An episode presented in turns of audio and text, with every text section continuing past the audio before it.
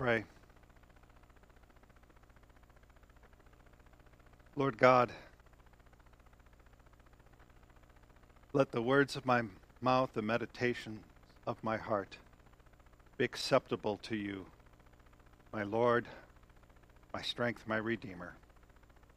In Jesus' name, amen. So today begins Advent.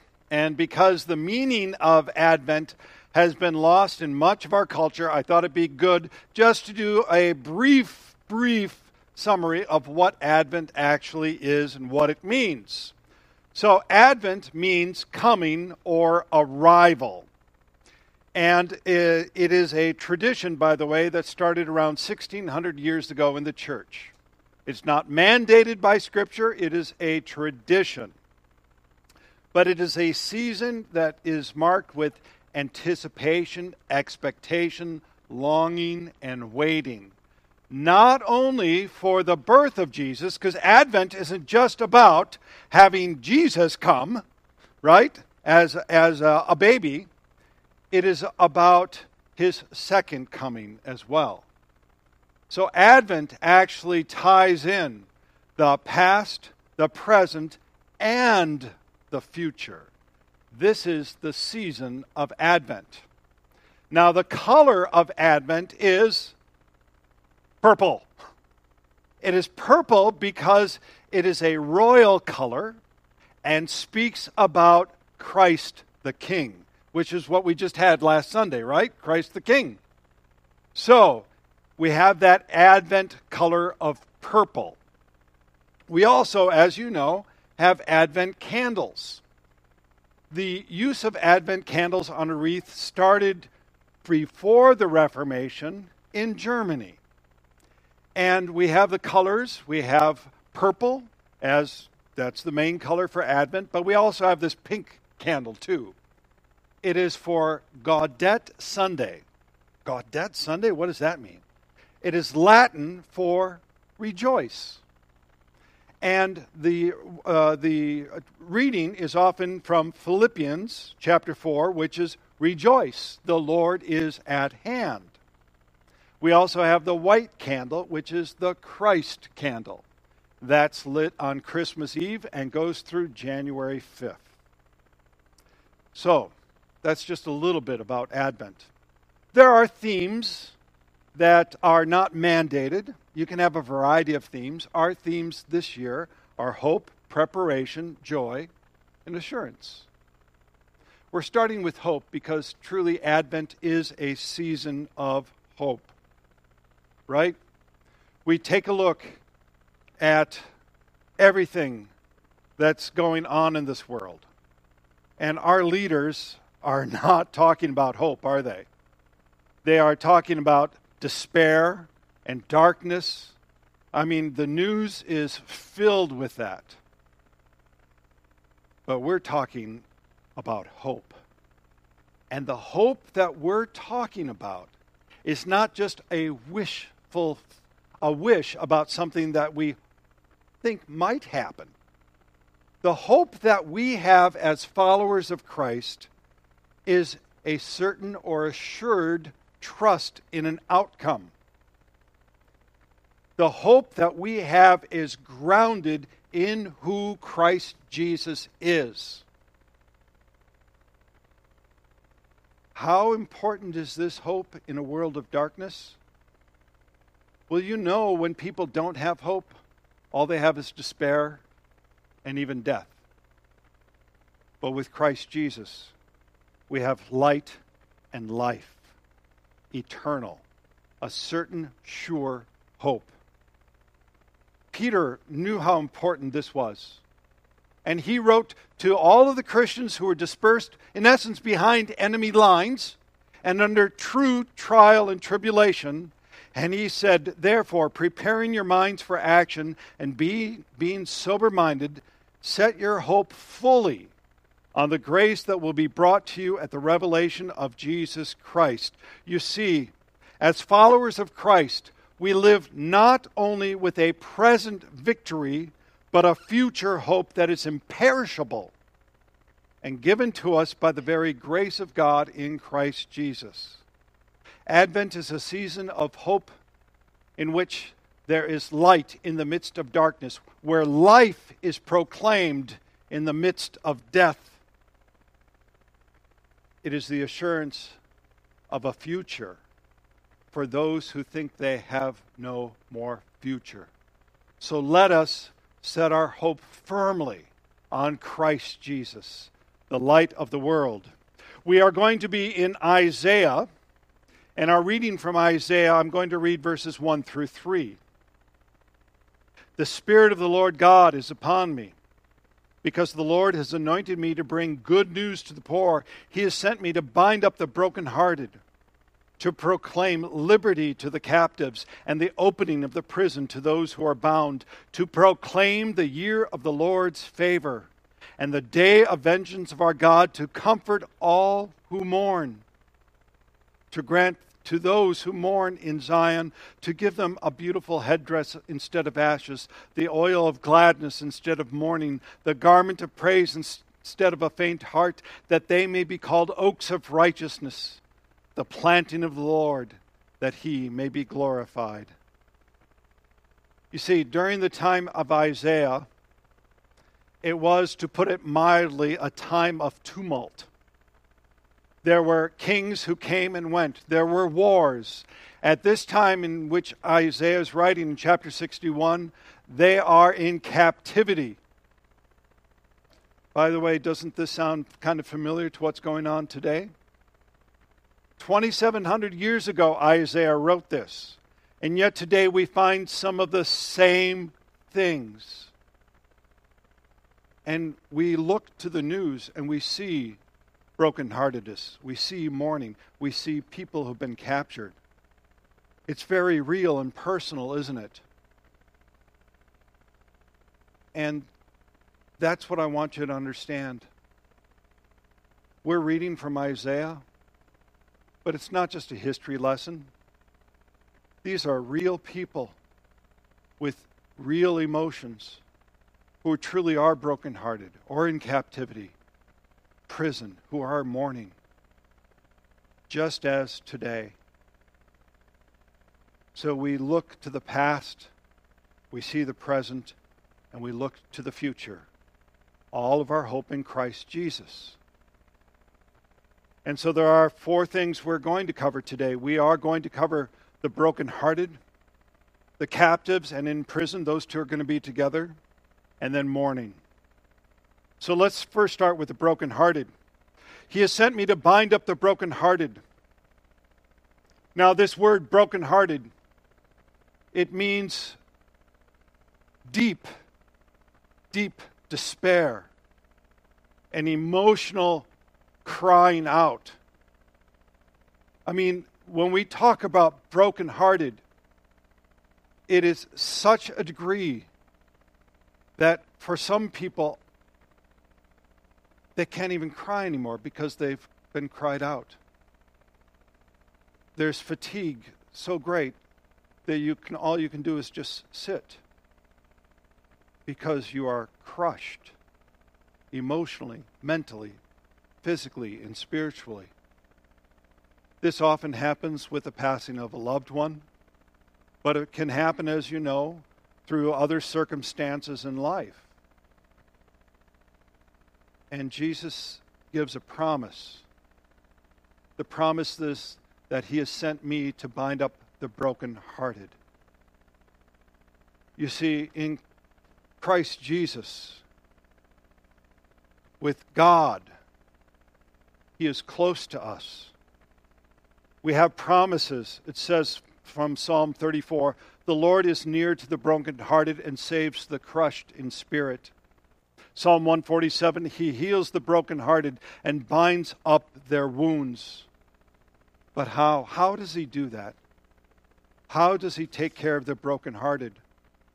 Well, it's certainly not with platitudes, is it? What's a platitude? A platitude is there, there, everything will be better.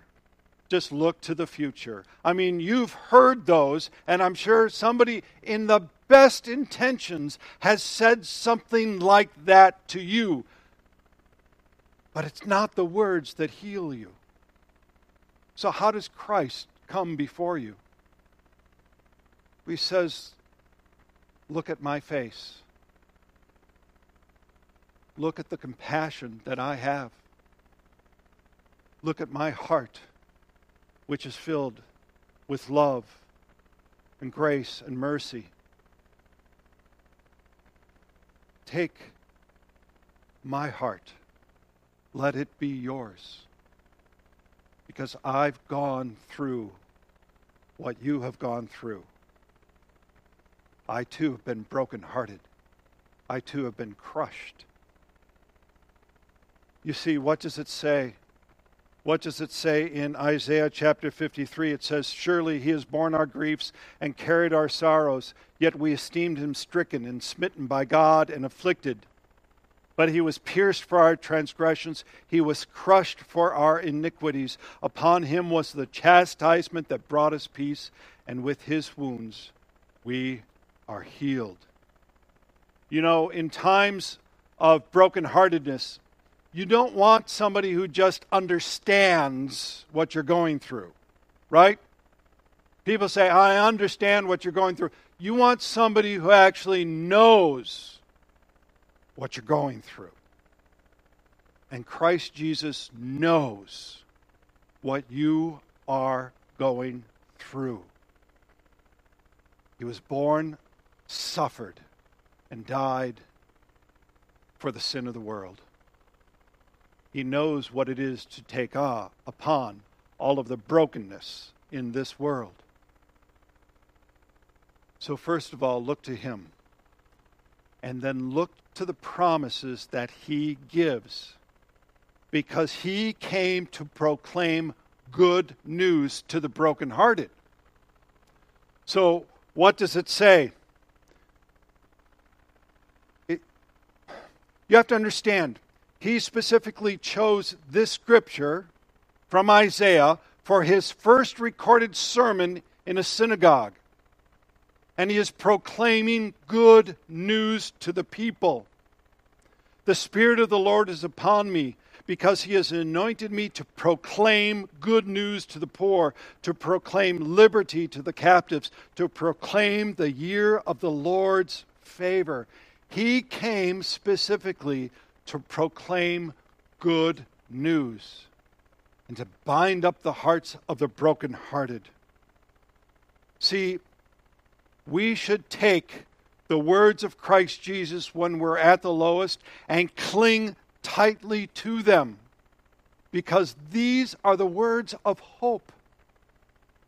You know, we hear every Christmas time what did the angels proclaim to the shepherds? Fear not, fear not. For behold, I bring you good news of great joy that will be for all the people. For unto you is born this day in the city of David a Savior, Savior who is Christ the Lord.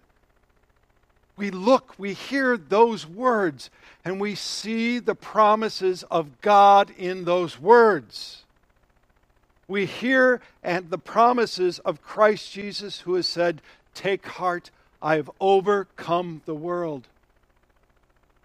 It's as if Jesus is saying, Your heart's broken, take mine. Your heart is emptied, fill it with mine. My heart has grace, it has love, it has compassion, it has strength for you to carry on. Take heart. I've overcome the world.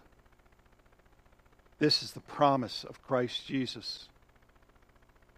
And in him we have the promise of everlasting life, the eternal hope that we have.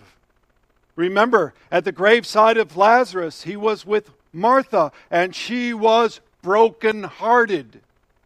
And what did he proclaim to her? He said, I am the resurrection and the life.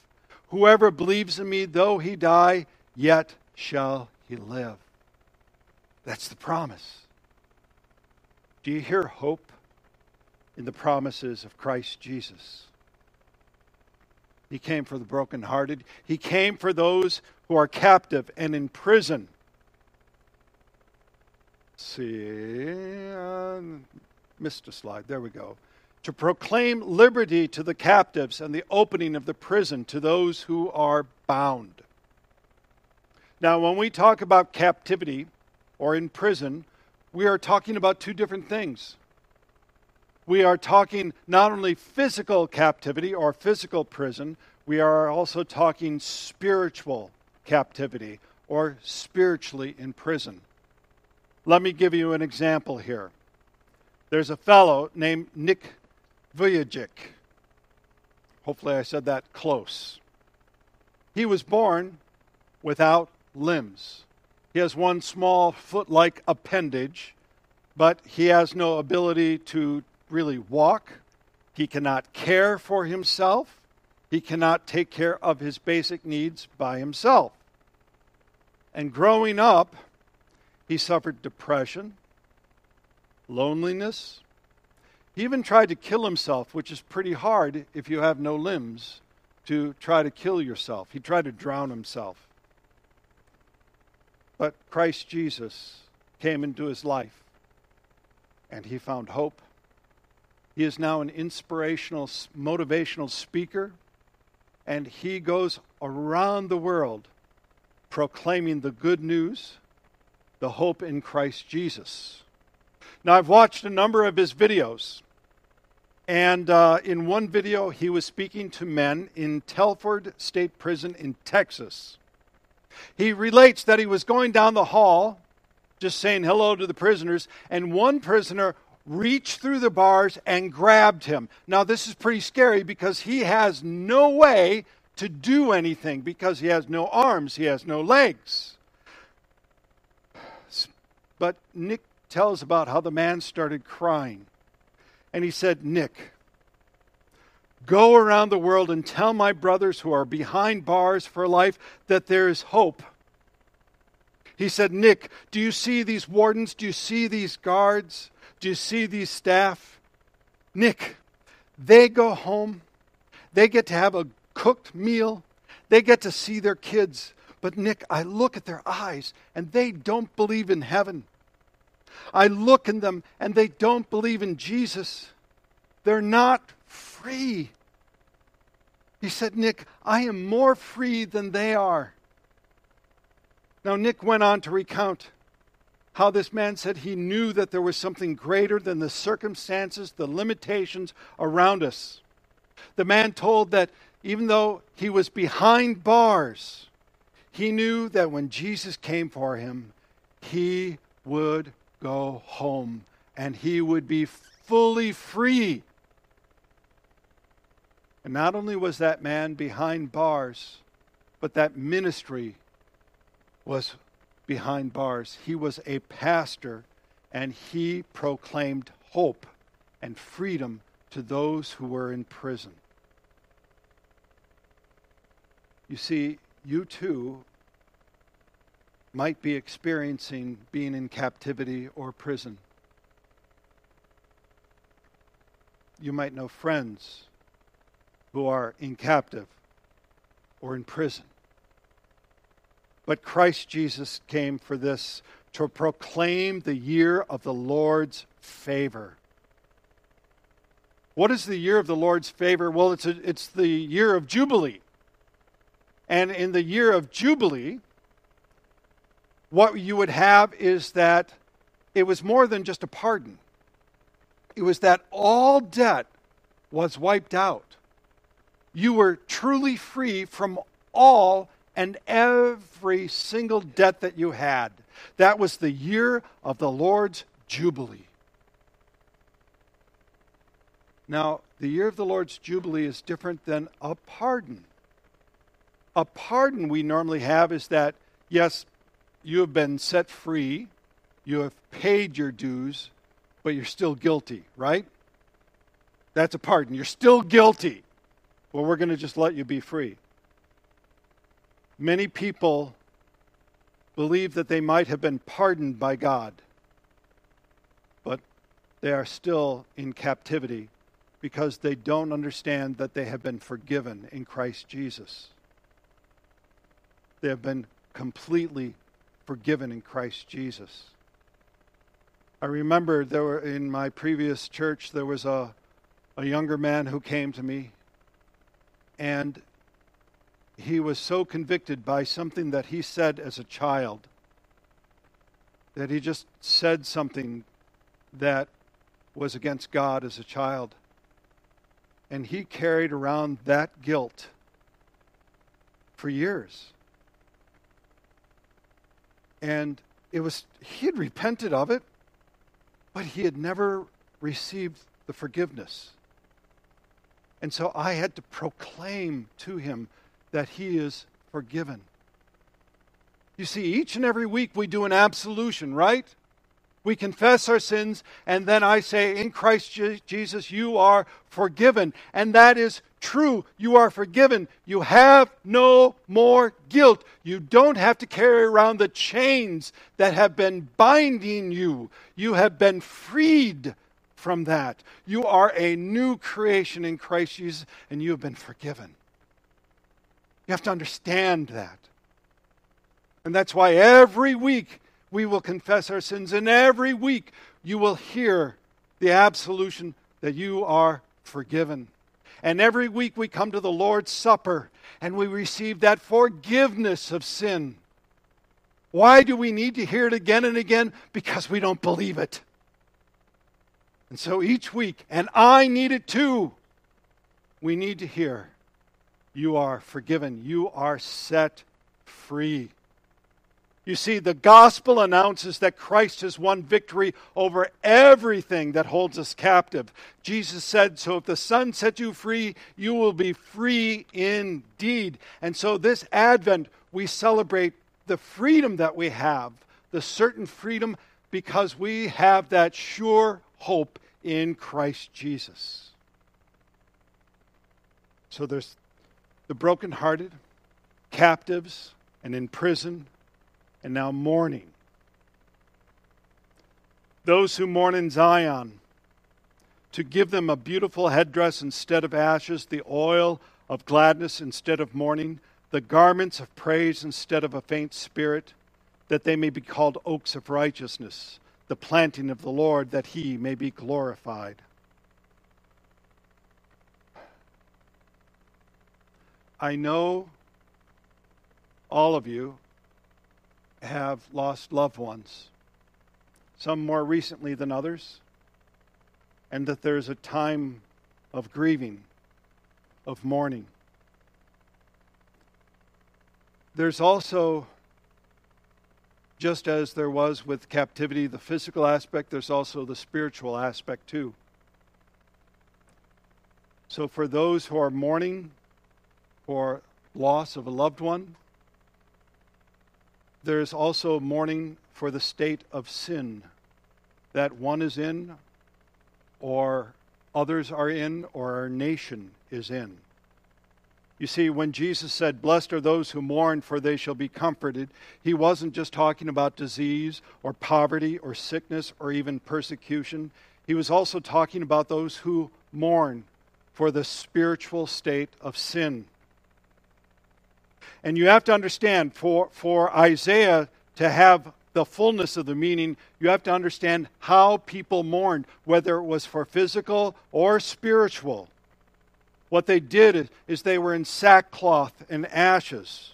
They would tear garments, put on a sackcloth, take off shoes, or take off a headdress. They might put ashes on their head or even roll in the dust, sit on a heap of ashes refrain from washing or discontinued use of perfume. You could tell how someone that someone was in mourning just by their physical appearance. Now, we don't do this as much anymore in America, but for a long time you would see people wearing black or black armbands, right? Black armbands for a year because it was a period of mourning. So, what's the promise, though, for those who are mourning? Well, in our reading from Isaiah, the promise is to give them a beautiful headdress instead of ashes.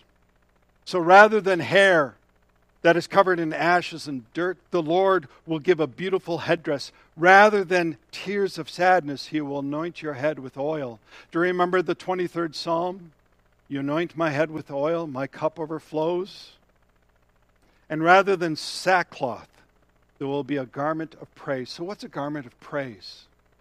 Well, if you take a look in Isaiah, just past our reading from today, verse 10, it says this I will rejoice greatly in the Lord. My soul shall exult in my God, for he has clothed me with the garments of salvation. He has covered me with the robes of righteousness. You know that old saying, clothes make the man? Right? So when you put on new clothes, right? Or ladies, you put on a new dress or something, you just feel a little bit more uplifted. You feel renewed a little bit. Maybe, I don't know. I'm just guessing. Here, we are giving new robes because they go with our new identity in Christ Jesus. Just as we are a new creation in Christ, we are given new robes. And these robes are robes of salvation. It is a gospel proclamation that though you are, are covered with sin, you should be whiter than snow. You shall be renewed. You shall be clothed with a robe that is woven by the hand of God, that is knitted together through the cross, that is placed upon you with love and grace and mercy and everything you have had all the mourning shall be covered, and you shall be uplifted. This is the robe of righteousness which he gives you, the robe of salvation. And so, probably in the morning, in physical morning, right, the AM, when you get up, if you are in times of grieving, a time of mourning, remember that it, Christ is there. And he has covered you with these robes. He has dressed you in the garment of salvation. And I love that picture that we have up there. Just, it is so compassionate, isn't it? This is Christ Jesus being with you.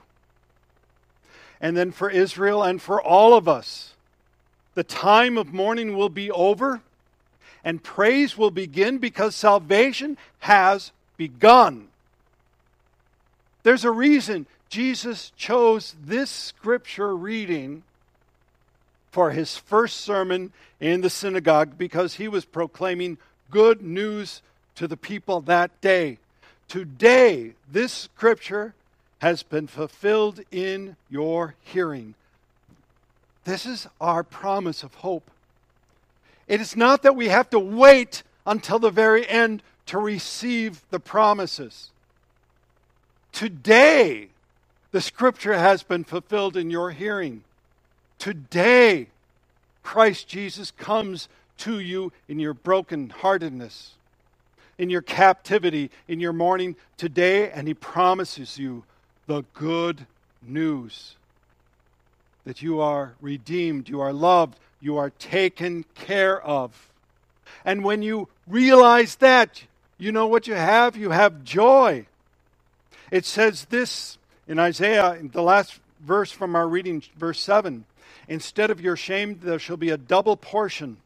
Instead of dishonor, they shall rejoice in their lot.